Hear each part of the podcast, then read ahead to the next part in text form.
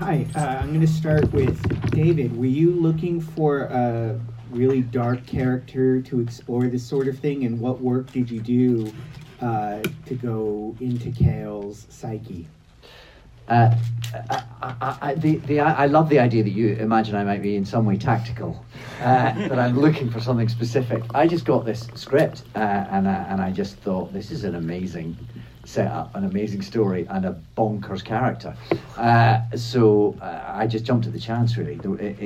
I wasn't specifically angling to play a sort of psychotic monster, but there was something rather delicious about exploring those darker corners of the human psyche, of course. I had been reading up on psychopaths in recent history because I played another one for Marvel. So I dusted them down a little bit, and we did a bit more reading around that subject. Oh yeah, what was that book you were reading when we were shooting the film? You were reading a book called like Psychopathy and How It Helps in Business. It was something Brandon gave me. It's The Wisdom of Psychopaths. The Wisdom of Psychopaths. Yeah. There you go. So there's lots to read and lots to, and then of course you just have to set yourself free into this character and try and find the empathy, which is hard with a man who has none. Great. Right over here. For Mr. Boyce, can you talk about what was the peanut butter and chocolate of putting together this story? What was like, what if there's a psycho, and then what if somebody finds him who can't talk about him, or what if there's a burglar who finds something? Well, I think I was the chocolate. That's most of my stories are about jamming two things together, two random ideas that I've had, but it certainly started with the idea of, from the technology perspective of giving your keys to a valet, which we do in Los Angeles maybe a few times a day, and what you're really handing that person. And then once this person is in your car, and our GPS now has a home button or our address on the registration, and we get to the house, and there's an automatic garage door that opens it, and now we're in the garage, and no one ever locks the door to the kitchen, and now they're in your house, and that was sort of the... That was the impetus for the whole sort of idea. And then I thought, well, wouldn't it be interesting if the house that was broken into, if that got turned around and the person who was breaking in had his own life completely blown open? And I thought, well, what would it take to make that happen? Well, it would take a very smart psychopath, and it would take a person, from Robbie's perspective, somebody who I actually cared about, even though probably should not be breaking into houses. Is that a thing that's... I'm sorry, I realise I'm not meant to be asking the questions, but... yes, David. Is that a thing that... I mean, is there any evidence that that's ever happened with valets? Because it's when I read it, I thought, that's... Of course, this must happen all the time! It did happen. I remember there was a story that one of my reps sent me shortly after it happened, and I thought, oh no, it's going to be a thing, and it's going to take all the thunder out from our movie. Right. It might become a thing now, and it might be your fault. Yeah. Well, yeah. That's a cruel indictment on valets everywhere in this movie. Yeah. That or every valet is going to completely mess with my car from now until it turns out. So, one of the two things. All right, next question. Hi, just kind of continuing on the valet theme. I was going to ask any of you, have you ever had a bad experience where something has disappeared from your car, when you dropped it off, and then when you came back later on, either your laptop or your pad was missing? A friend of mine's story springs to mind. She was driving around town here in Los Angeles and had her car valeted a few times. And to be honest with you, to be absolutely honest, I had seen her be rude to valets in the past, right? So she told me this story like it was a great trauma that happened to her. But she said it got to dusk, and the sun was setting, and she pulled down her visor and a bunch of pubes fell in her lap. And I burst out laughing in her face. I was supposed to be, oh God, that's terrible. Oh God. I think the opposite is actually true, to be honest. I think the poor valets probably get blamed for everything missing from a car, just like the person who cleans your house is responsible for everything missing from your house. I did have an incredibly short-lived career as a valet of about 2 days, and the customer service aspect of it did not suit me.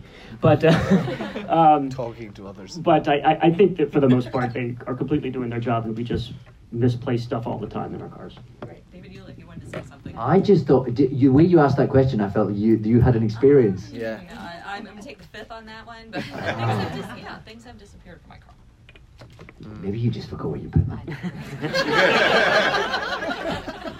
The steering wheel. For the director, I'm here. Hello. Yes, hello. How is about David's work and Robert's work that made you to choose them to do the movie? Well, here's the thing, and this is 1,000% honest. You know, there comes a time when you start to you see things on television or movies, and you just you kind of lust for, man, wouldn't it be great if I could work with these guys? Lust. You know, and both these actors were my dream choices. And when you do a movie, what you do is you put your dream choice up, and then you put, and if I can't get them, I maybe these people, and then it's like who you'll settle for, you know. You know, we used to do. There used to be a joke in Hollywood, you know. Guy said, "I've got De Niro starring my movie." I was like, "Robert De Niro? No, Murray De Niro, but he's really good." So this was one of the you know, in the case of Robbie, I had gone crazy over him in the TV series called Misfits. And my wife and I would watch the show and just go, this guy's going to be a gigantic star.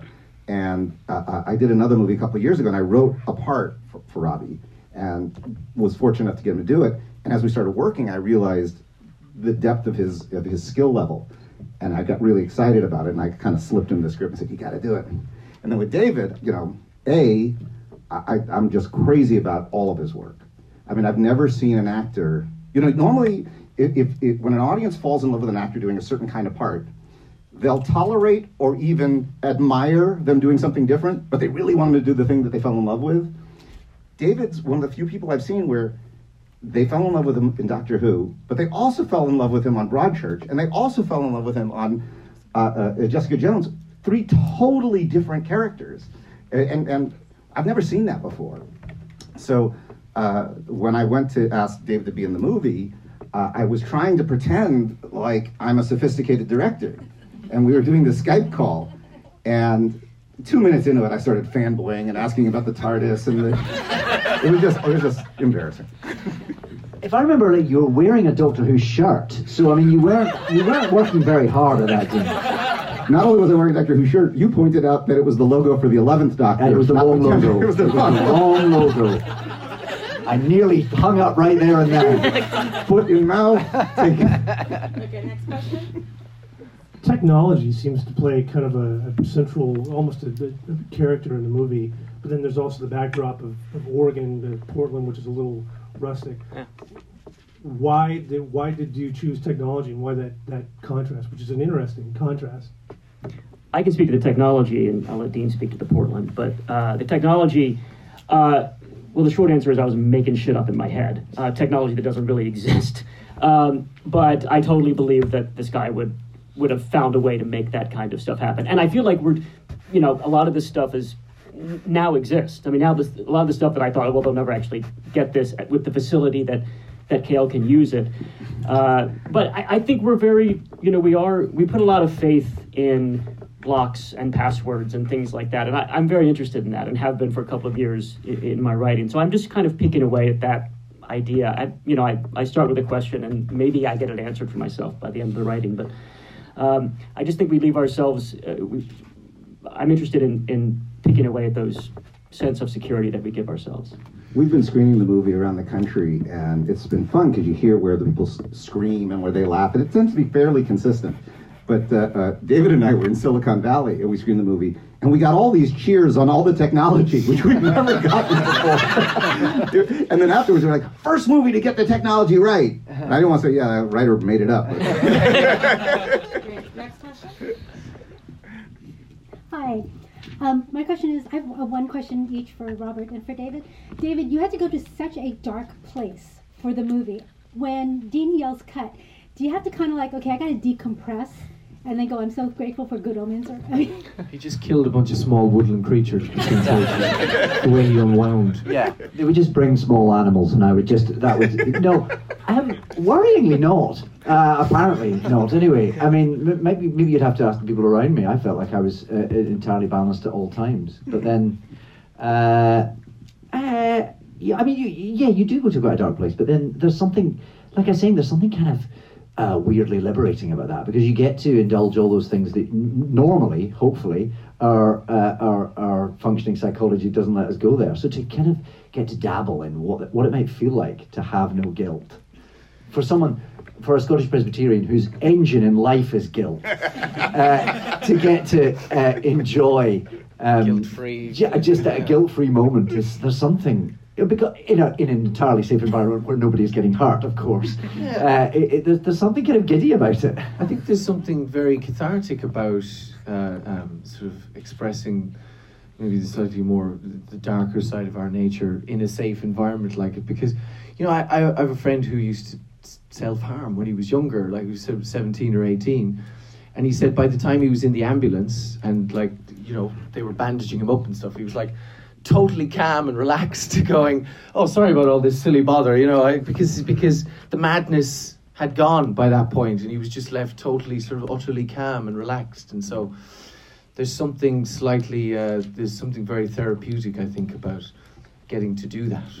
Sounds like you kind of wished you got to explore that side in your character from your comments. Well, you know, there was a sort of a darkness of his own that he had to go into, and I think, actually, speaking of Scottish guilt, remorse, you know, the darkness that Sean has to encounter and sort of go down the rabbit hole of is to do with shame, you know, which is, I suppose, paradoxical to Kale's journey, you know, lack of emotional sort of journey. So yeah, there was a lot of meaty stuff there for Sean as well. I think what's interesting about those characters is as well that they recognise something in each other. They're very different, and they have a very different way of approaching life and everything that they do. But there's something that intoxicates them both. I think in that they can't. There's something they recognise almost subconsciously within each other. I think. Batman and the Joker, perhaps. For Mr. Boyce. Bad Samaritan starts out looking like it may be rather misogynistic, and without getting too spoilery, that's certainly turned around by the end. Did you start out going, okay, I'm starting with this situation, so by the end I've got to pull something out of the hat, or how did that? I always knew where it was going. I always knew where it was going, and when I had that in mind, I'm able to kind of, you know, sometimes you have to work backwards. But yeah, I always knew that, without giving anything away, that table would get turned. I hope that comes across significantly.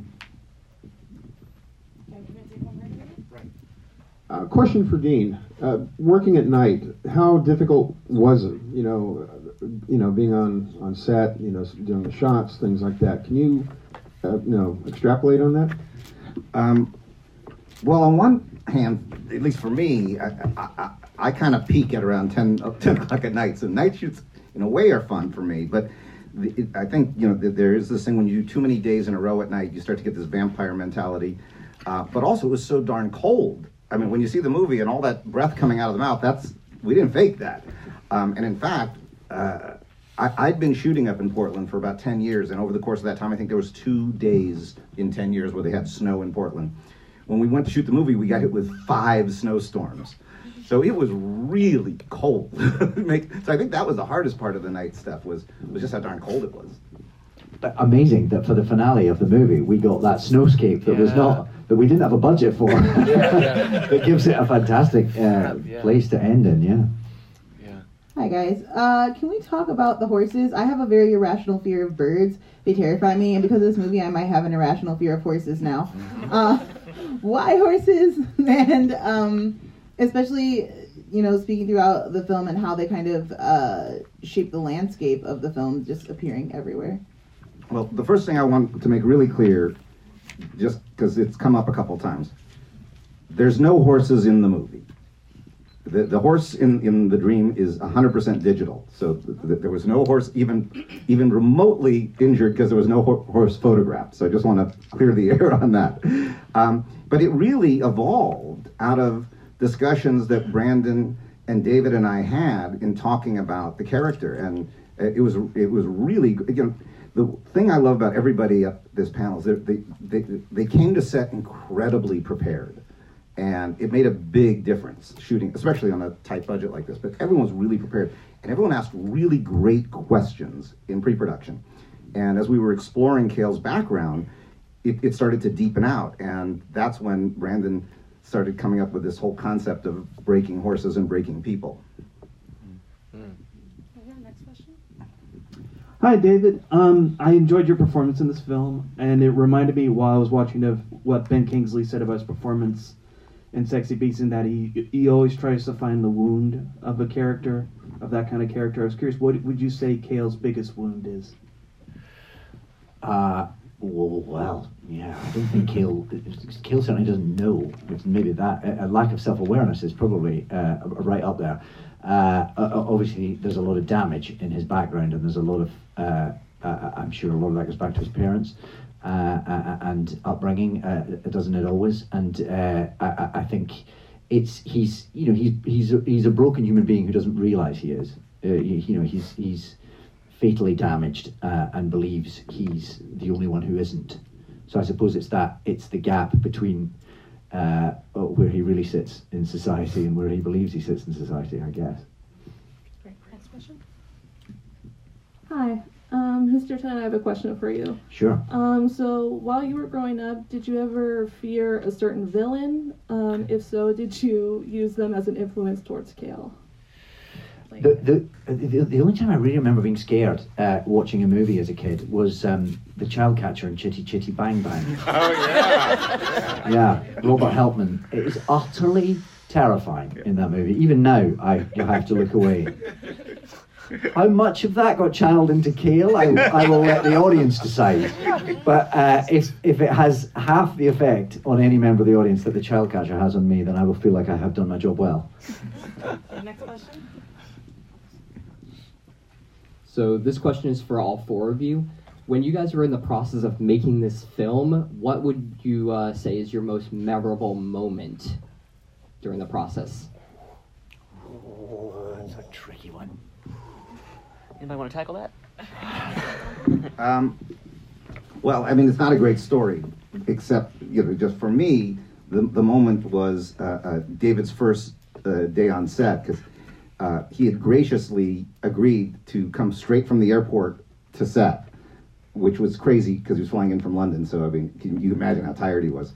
And it was the first time that these two met each other on set. And so, again, as a pure fanboy, forget as a director, but to have my favorite actor suddenly show up on set and they're chatting away, and I'm taking pictures of them on my phone like I'm like a stalker. But I don't know, there was something in that night, and also my kids are in the movie, and my wife's in the movie, and they were there that night as well, and it was, I don't know, there was just something that just felt so great about having all of these people that I'm in love with on set at the same time. So for me, that's a night I'll never forget. I liked being out in the wilderness. I love being out in the wilderness, you know. I suppose because I spent a lot of my life bouncing from urban place to urban place. It's lovely when you get to do some filming out in the wild, you know, off the beaten track. So when we went out to near Mount Hood, where we shot all the finale stuff, that was great because also we were all kind of staying under one roof in this little hotel in a town called Sandy, which is in the film. And, you know, we kind of just had each other and... you know, we just wandered out and had dinner every evening and got to spend a week in the woods. So that was all really lovely. It's all really, because Oregon, you know, it's so incredibly beautiful. And when you go there, you have to go out into the woods. You have to go out into the wilds. Yeah, I think my favourite memory probably comes from that week as well. And specifically, I remember the scene...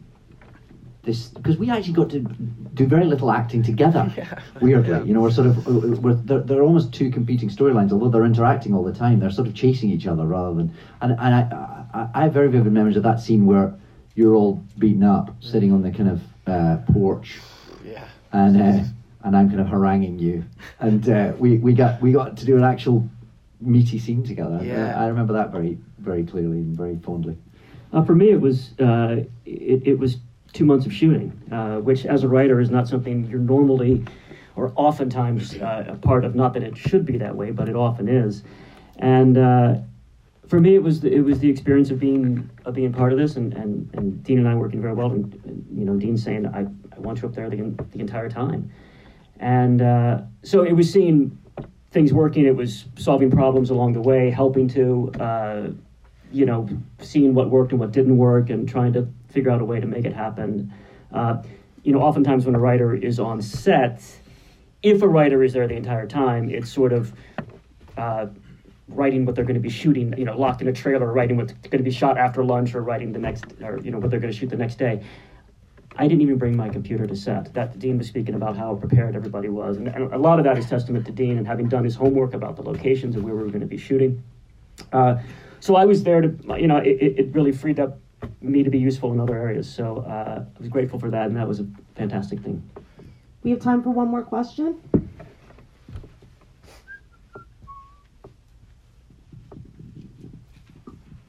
Thank you. This seems very much like a pet project as far as a writing situation, directing situation is concerned.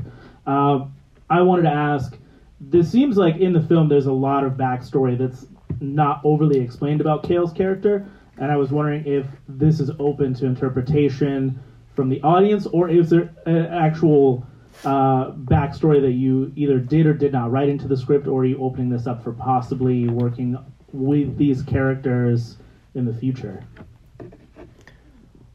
Well, you know, people like, David said it right, with, you know, a psychopath, they don't always, they think there's something wrong with everybody else.